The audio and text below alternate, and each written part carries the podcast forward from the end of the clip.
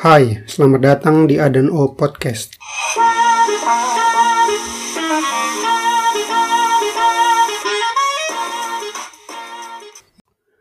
Es kommen auch wieder bessere Zeiten. Badai pasti berlalu. Meski dunia masih dilanda pandemi, asa umat manusia perlahan kembali bersemi. Ada harapan bersama agar semua menjadi normal kembali seperti dulu lagi. Setidaknya ini juga yang terlihat dari inisiatif vaksin oleh pemerintah Austria yang berslogan Österreich impft. Austria melakukan vaksinasi. Austria mulai menggaungkan imbauan vaksinasi bagi warganya sejak Desember 2020. Kaum lansia, penghuni panti jompo, dan para perawatnya, tenaga kesehatan, serta individu yang masuk dalam kategori berisiko mendapat jatah vaksin fase pertama pada akhir tahun lalu.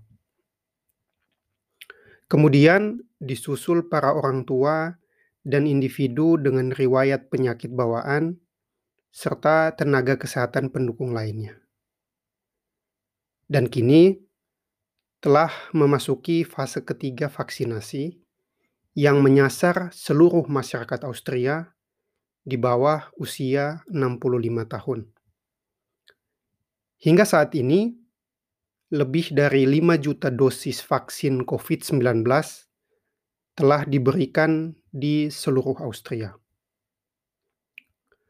Merujuk nota edaran Kementerian Luar Negeri Austria tanggal 19 Mei 2021 yang ditujukan kepada korps diplomatik dan organisasi-organisasi internasional di Wina, disebutkan bahwa vaksin COVID-19 yang akan digunakan untuk kategori international community adalah jenis Janssen dari Johnson Johnson yang ditujukan bagi usia 18 tahun ke atas dengan hanya menerima sekali suntik dosis vaksin. Menindaklanjuti hal tersebut, proses vaksinasi untuk international community di Austria telah dimulai sejak tanggal 31 Mei 2021. Saya berkesempatan menerima vaksin COVID-19 buatan Johnson Johnson itu dua hari lalu, tepatnya pada tanggal 4 Juni. Sebelumnya, saya ragu akan melakukan vaksinasi karena jenis vaksin yang digunakan. Sebagaimana diketahui bahwa penggunaan vaksin Johnson Johnson juga sempat menjadi polemik di beberapa negara pengguna dan sempat ditangguhkan pada 13 April 2021 lantaran efek samping pembekuan darah bagi sebagian kecil pengguna vaksin yakni 6 dari 6,8 juta pengguna vaksin. Keenam kasus tersebut dialami oleh kelompok usia di bawah 50 tahun. Menurut laporan CNN, enam pasien yang menderita pembekuan darah adalah perempuan dengan usia antara 18 hingga 48 tahun dan kasus muncul di rentang 6 sampai 13 hari sejak penyuntikan. Kasus tersebut mirip dengan yang dialami vaksin AstraZeneca yang menggunakan teknologi sama, adenovirus. Keduanya sama-sama menggunakan virus jinak untuk memicu antibodi terhadap COVID-19. Meski demikian, panel penasihat Pusat Pengendalian dan Pencegahan Penyakit Amerika Serikat pada 23 April 2021 memutuskan untuk merekomendasikan kembali penggunaan vaksin COVID-19 buatan Johnson Johnson bagi orang dewasa. Para anggota komite menyepakati bahwa manfaat vaksin Johnson Johnson jauh lebih besar dibandingkan resiko pembekuan darah langka yang terkait dengan penyuntikan vaksin tersebut. Saya lantas mendaftarkan diri untuk mendapatkan vaksin Johnson Johnson pada tanggal 27 Mei lalu. Proses pendaftaran hingga mendapatkan jadwal vaksin tidak menunggu waktu lama. Kurang dari seminggu sejak tanggal pendaftaran, saya sudah mendapatkan konfirmasi untuk penjadwalan vaksinasi.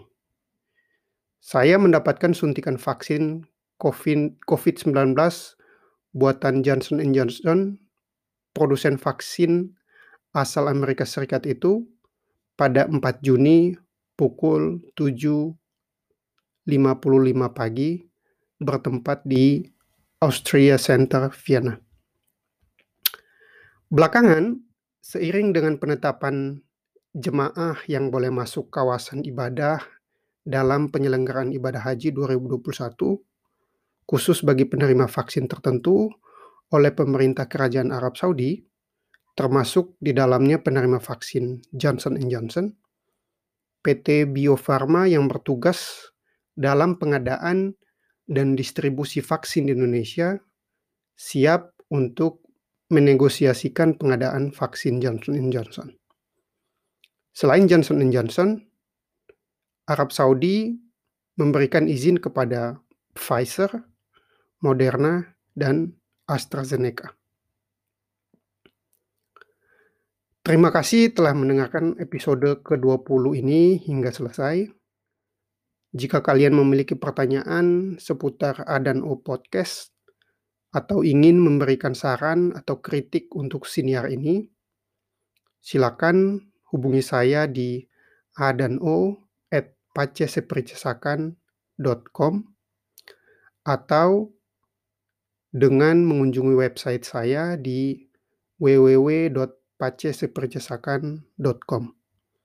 Sebagai penutup, jika kalian belum subscribe Adan O Podcast, silakan subscribe dan bagikan episode-episode yang menurut kalian menarik untuk didengarkan oleh teman, kerabat, atau kenalan kalian yang mungkin akan mendapatkan manfaat dari siniar ini.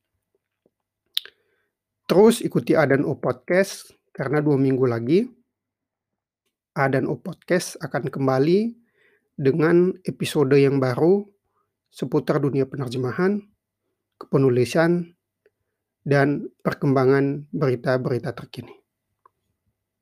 Terima kasih.